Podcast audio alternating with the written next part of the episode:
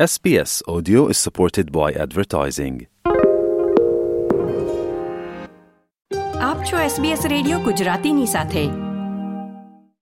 નમસ્કાર. તમે સાંભળી રહ્યા છો તારીખ ચાર ઓક્ટોબર અને મંગળવારના સમાચાર S B S ગુજરાતી પર સુષેણ દેસાઈ પાસેથી. આજના મુખ્ય સમાચાર.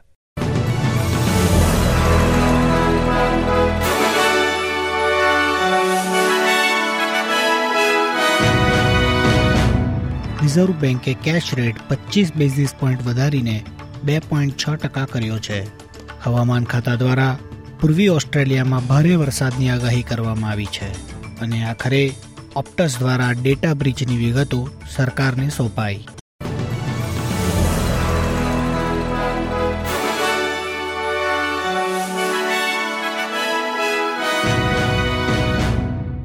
હવે સમાચાર વિગતવાર. આરબીઆઈ દ્વારા કેશ રેટમાં પચીસ બેઝિસ પોઈન્ટનો વધારો કરવામાં આવ્યો છે. આ સતત છઠ્ઠો વધારો છે. આરબીઆઈના ગવર્નર ફિલિપ લોવે મુજબ આ વધારો બેંક દ્વારા કરવામાં આવેલા ફુગાવા અને આર્થિક વૃદ્ધિના અંદાજ પર આધારિત છે. જો કે અર્થશાસ્ત્રીઓ કહે છે કે વધતા વ્યાજદરો નવા અને હાલના હોમ લોન ગ્રાહકો દ્વારા ચૂકવવામાં આવતી રકમ વચ્ચેનું અંતર વધારી રહ્યા છે. મોટી ચાર બેંકોમાંથી એક દ્વારા સરેરાશ નવી લોન માટેનો વેરિયેબલ હોમ લોનનો વ્યાજ દર છ મહિના પહેલા અપાતા નીચલા વ્યાજદર કરતાં પણ પોઈન્ટ છવ્વીસ ટકા જેટલો ઓછો છે. RateCity research director Sally Tindall કહે છે કે રિઝર્વ બેંકે આ વર્ષની શરૂઆતમાં બેઝ કેશ રેટ વધારવાનું ચાલુ કર્યું, જેને કારણે પ્રોપર્ટીના ભાવમાં થોડો ઘટાડો થયો છે. ત્યારથી બેંકો નવા ગ્રાહકોને ડિસ્કાઉન્ટ આપી રહી છે. તેઓ જણાવે છે કે લોકો દ્વારા તેમની લોન રીફાઇનાન્સ કરાઈ રહી હોવાથી બેંકોને વધુ સારા દર પૂરા પાડવાની ફરજ પડી છે.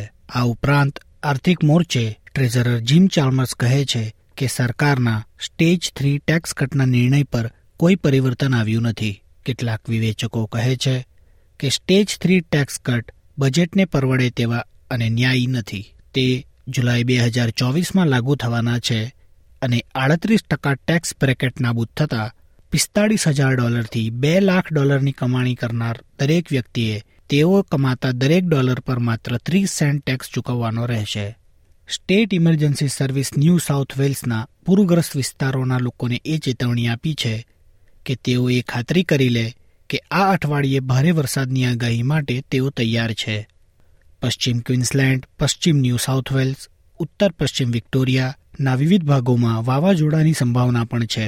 ન્યૂ સાઉથ વેલ્સના S C S commissioner Carlene York લોકોને જરૂરી સાવચેતી રાખવાની વિનંતી કરી રહ્યા છે.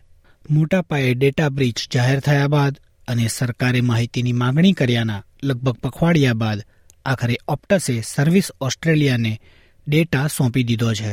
સરકારી એજન્સી આ માહિતીમાંથી શું જાણી શકાય એ અંગે ડેટાનું મૂલ્યાંકન કરી રહી છે. ઓપ્ટસ દ્વારા તેના અસરગ્રસ્ત ગ્રાહકોના અંદાજને સુધારાયો છે.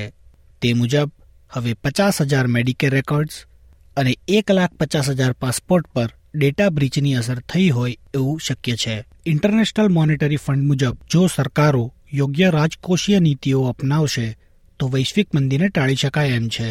યુનાઇટેડ નેશન્સની એજન્સીએ વિશ્વવ્યાપી મંદીની સંભાવના અને તેના ગંભીર પરિણામો વિશે ચેતવણી આપતા જણાવ્યું કે વિશ્વભરની સરકારો યુ એસ ફેડરલ રિઝર્વ દ્વારા વ્યાજદરમાં કરાઈ રહેલા વધારાને અનુસરી રહી છે.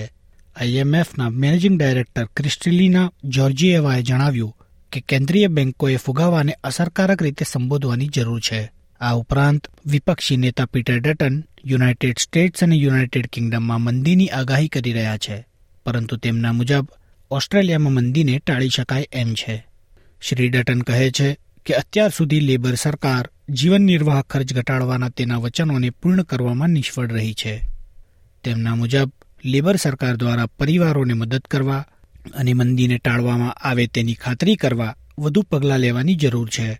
બ્રિસ્બેનમાં આજે એટલે કે ચોથી ઓક્ટોબરની વહેલી સવારે ઘરની સામે એક આડત્રીસ વર્ષીય વ્યક્તિની છાતીમાં ગોળી મારીને હત્યા કરવામાં આવી છે. શહેરના દક્ષિણ પશ્ચિમના ઓક્સલીમાં એક સ્ટ્રીટમાં થયેલા ગોળીબાર બાદ પોલીસે હત્યાની તપાસ શરૂ કરી હતી. બ્રિસ્બેનમાં પોલીસનું કહેવું છે કે હત્યા કરવામાં આવ્યા બાદ ચાર પુરુષો અને એક મહિલા ફરાર છે. પોલીસનું કહેવું છે કે તેમને એ શંકા છે કે ગોળીબારમાં બાર ગેજની શોટગનનો ઉપયોગ કરવામાં આવ્યો હોઈ શકે. આજના સમાચાર સમાપ્ત થયા. ધન્યવાદ. લાઇક શેર કોમેન્ટ કરો. એસ બી એસ ગુજરાતીને ફેસબુક પર ફોલો કરો.